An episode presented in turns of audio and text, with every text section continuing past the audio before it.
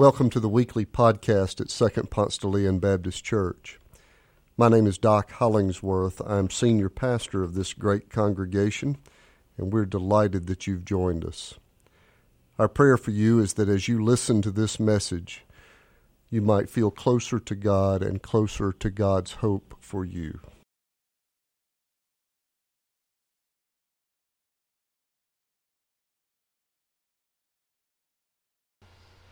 Good morning, church. We are going to be reading from 1 Corinthians chapter 15, verses 35 through 50 this morning. But someone will ask, How are the dead raised? With what kind of body do they come? Fool, what you sow does not come to life unless it dies. And as for what you sow, you do not sow the body that is to be, but a bare seed, perhaps of wheat or of some other grain. But if God gives it a body, and he, he has chosen, and to each kind of seed its own body. Not all flesh is alike, but there is one flesh for human beings, another for animals, another for birds, and another for fish. They are both heavenly bodies and earthly bodies, but the glory of the heavenly is one thing, and that of the earthly is another. There is one glory of the sun, and another glory of the moon, and another glory of the stars. Indeed, stars differ differs from star in glory. So it is with the resurrection of the dead. What is sown is perishable, what is raised is imperishable. It is sown in dishonor, it is raised in glory. It is sown in weakness, it is raised in power. It is sown a physical body, it is raised a spiritual body. If there is a physical body, there is also a spiritual body. Thus it is written the first man, Adam, became a living being. The last Adam became a living, life giving spirit. But it is not the spiritual that is first, but the physical, and then the spiritual. The first man was from the earth, a man of dust. The second man is from heaven. As was the man of dust, so are those who are of the dust. And as is the man of heaven, so are those who are of heaven. Just as we have borne the image of the man of dust, we will also bear the image of the man of heaven. What I am saying, brothers and sisters, is this flesh and blood cannot inherit the kingdom of God, nor does the perishable inherit the imperishable.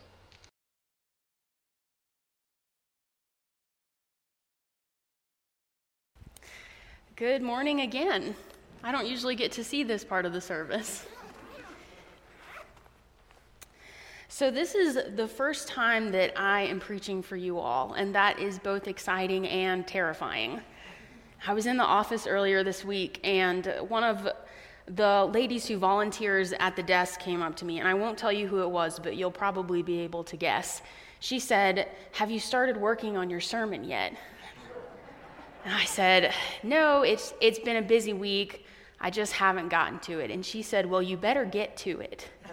She said, If it's not good, I'm not listening. So I took those words of encouragement with me as I started writing this weekend. First, I want to read again our passage of Scripture. The first time I read that through, I said, huh? that doesn't make any sense at all. So I want to read through it again because we really need to understand and be able to grapple with what's going on. So let's read 1 Corinthians 35, 1 Corinthians 15, 35 through 50.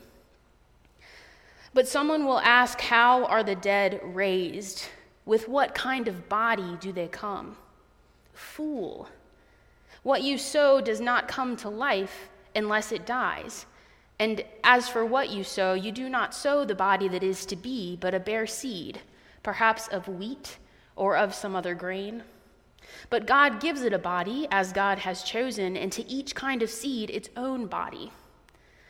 Not all flesh is alike, but there is one flesh for human beings, another for animals, another for birds, and another for fish. There are both heavenly bodies and earthly bodies, but the glory of the heavenly is one thing, and that of the earthly is another. There is one glory of the sun, and another glory of the moon, and another glory of the stars. Indeed, star differs from star in glory. So it is with the resurrection of the dead. What is sown is perishable, what is raised is imperishable. It is sown in dishonor, it is raised in glory. It is sown in weakness, it is raised in power. It is sown a physical body, it is raised a spiritual body. If there is a physical body, there is also a spiritual body. Thus it is written The first Adam became a living being, the last Adam became a life giving spirit. But it is not the spiritual that is first, but the physical, and then the spiritual. The first man was from the earth, a man of dust. The second man is from heaven. As was the man of dust, so are those who are of dust, and as is the man of heaven, so are those who are of heaven. Just as we have borne the image of the man of dust, we will also bear the image of the man of heaven. What I'm saying, brothers and sisters, is this flesh and blood cannot inherit the kingdom of God, nor the perishable inherit the imperishable. So, we all know people who like to tell us about ourselves. And when I was in high school, a friend of mine told me that I am so lame that it starts to get cool again. And so, just to be fair, I'll give you a little context to the conversation. We were 17 years old, riding to town in my 93 Nissan on our way to Jo-Ann's Fabric so I could buy myself a new set of knitting needles. And I had just turned on my brand new One Direction CD. And she said, Allie, you are so lame that it starts to get cool again. And I really carry that observation with me. Every once in a while it makes me stop about stop and think about the things that I choose to do with my time. And almost 10 years later, it has been two months since I turned in my last final of grad school. I get up and I go to work every day. I have no papers to write, no articles that I have to read. It is incredibly freeing, but it is also confusing. Like, what am I supposed to do with my time? So, in the past two months, I have read seven books just for fun.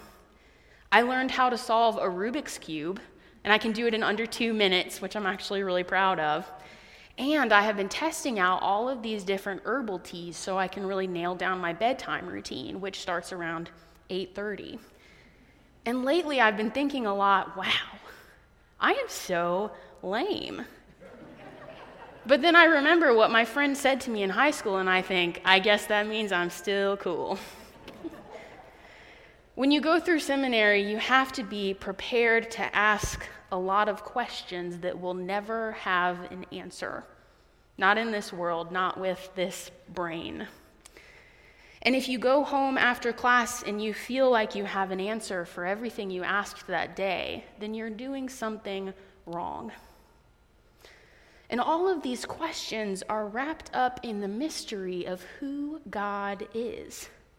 The way that we experience God in relationship, and the things that were written down forever ago in this book that we're supposed to understand and believe. This cocktail of confusion produces a lifetime of questions.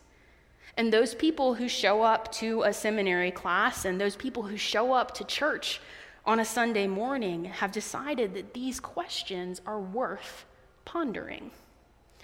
And I bring this up today because we are pondering a pretty tough question. And this question is found at the very beginning of our passage in 1 Corinthians.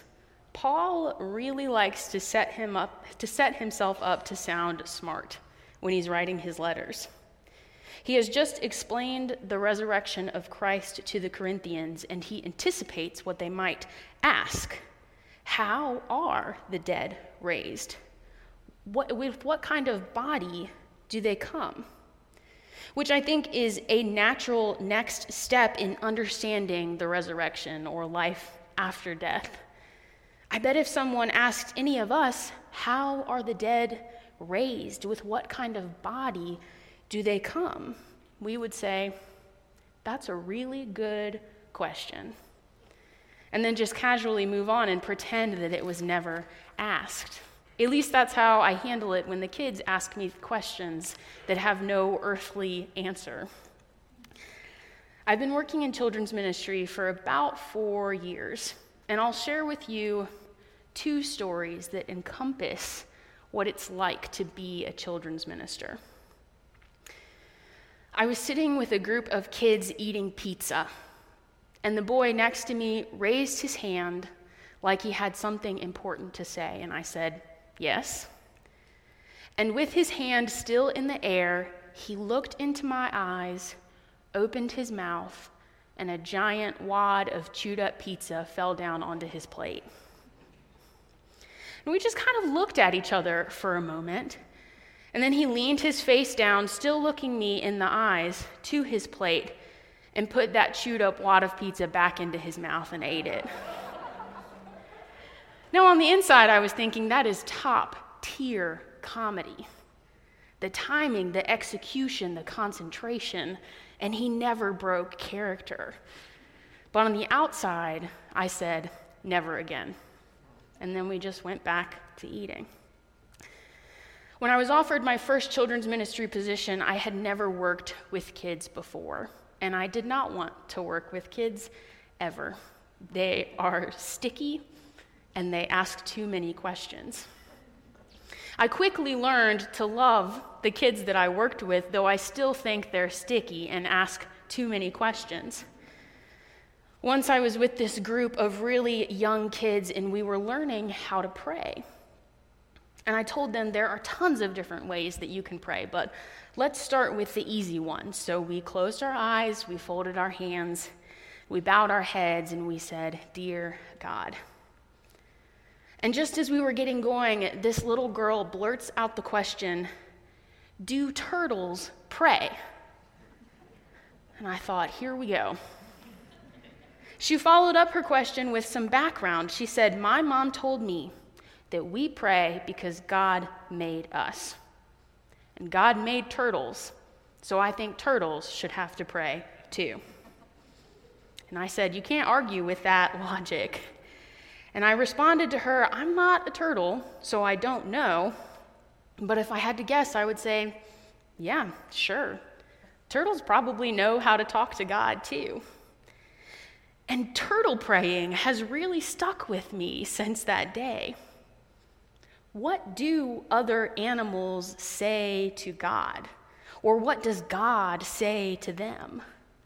How does God tell the wind to blow, or the trees to grow, or the mountains to stand tall? Do turtles pray? A question so dumb that it starts to get smart again. In response to the hypothetical question, How are the dead raised? Paul didn't say, Good question. He said, Fool. What a dumb question you just asked or would have asked, I'm sure. Not dumb because it has no answer, but dumb because the answer is so obvious. He says in verse 36 what you sow does not come to life unless it dies. And as for what you sow, you do not sow the body that is to be, but a bare seed, perhaps of wheat or of some other grain. But God gives it a body as God has chosen. In this moment, Paul is appealing to the Corinthians with the simple analogy of farming. When a seed is planted beneath the soil, it disappears into this mysterious space of transformation and reemerges new and different in a different body, wearing different flesh. And I imagine in that time that what happened beneath the soil was a mystery to Paul. Even the greatest farmers could not witness the transformation of a seed into new life. What does happen to a seed when it is beneath the soil? I'm sure they knew how to plant seeds, which seeds grew best in which soil, how much water each seed needed, the best climate for each seed to grow. They may have dug up seeds in search of answers to this mystery, to see them in their various stages, to know when the shell cracks open and when the sprout starts to emerge. But in all of that, could they truly know what happened to a seed when it was beneath the soil? I'm imagining a science textbook like the ones we had in school that showed drawings of the stages of a seed sprouting.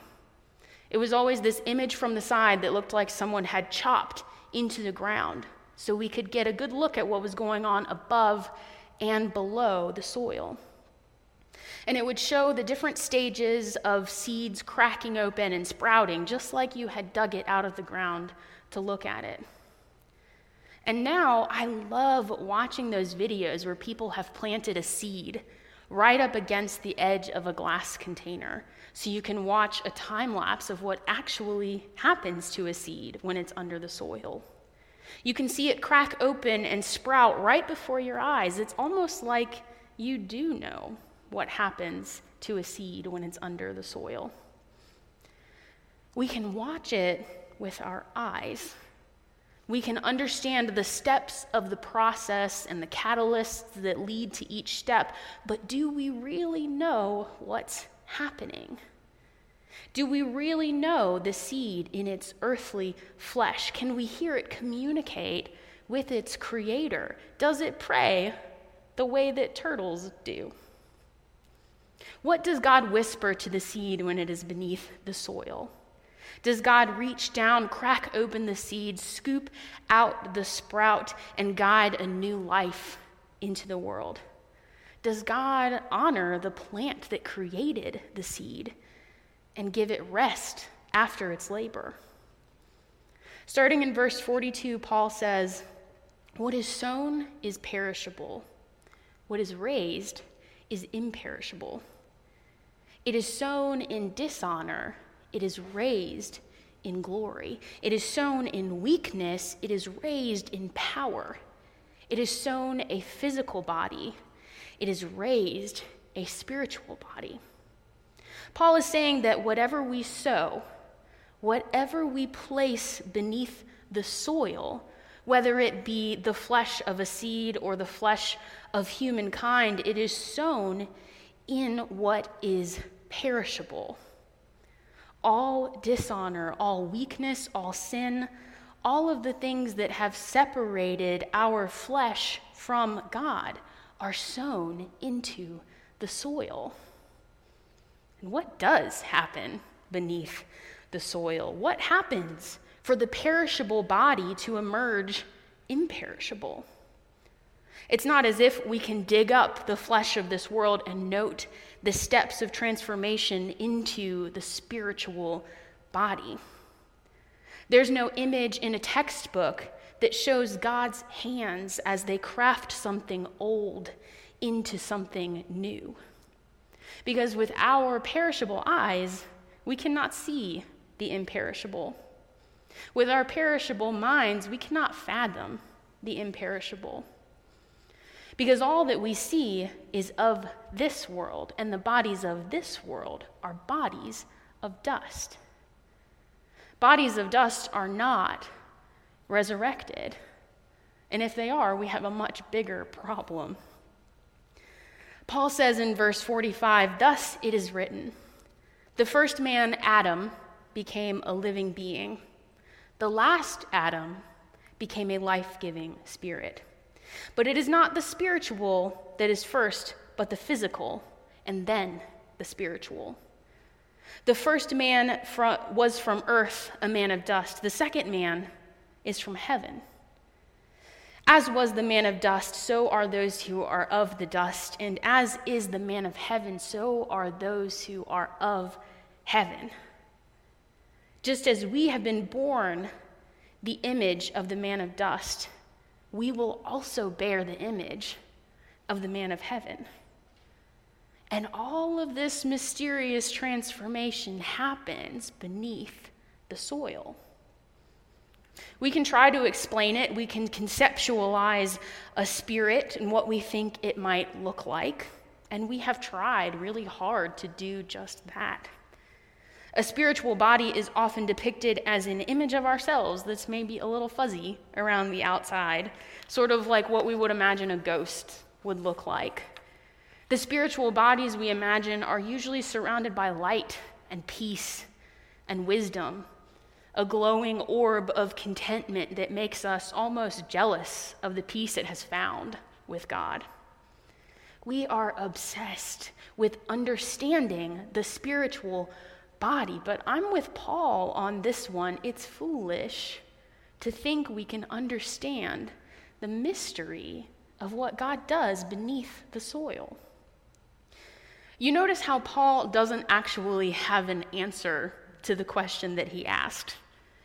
At least he doesn't really elaborate in a way that quenches our thirst for answers. The question was How are the dead raised? With what kind of body do they come? His answer to the first question is God, and his answer to the second question is whatever God wants. What we do know, he says in verse 46, is that the physical comes first, and then the spiritual. And he means this chronologically, not in a matter of importance. When we learn about the first Adam, we don't learn about a spirit from heaven come to earth to inhabit this physical body. No, the first Adam was formed from the dust on the ground. The second Adam was from heaven. All the flesh that we wear is of this world. We were formed here, and here we will return to dust. But in verse 49, just as we have borne the image of the man of dust, we will also bear the image of the man of heaven. And we stand here asking, but how? Make it make sense, Paul. And Paul calls us fools because we will never know what happens beneath the soil, and we're not meant to. God works in mystery, and we are left to faithfully ponder. Let's pray together. God of creation, God of rest, we pause now to ponder, to wonder at the mystery of your work and the power of your grace. Teach us to ask questions with no expectation for answers, to be comfortable in the unknown, to trust that your goodness is good enough.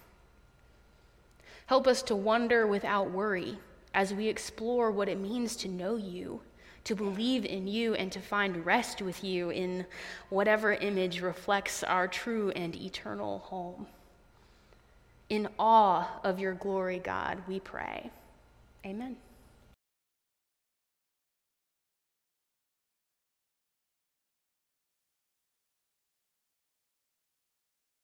Thanks for joining us. If you live in the Atlanta area or visiting Atlanta, come and worship with us in person on Sundays at Second Ponce de Leon Baptist Church.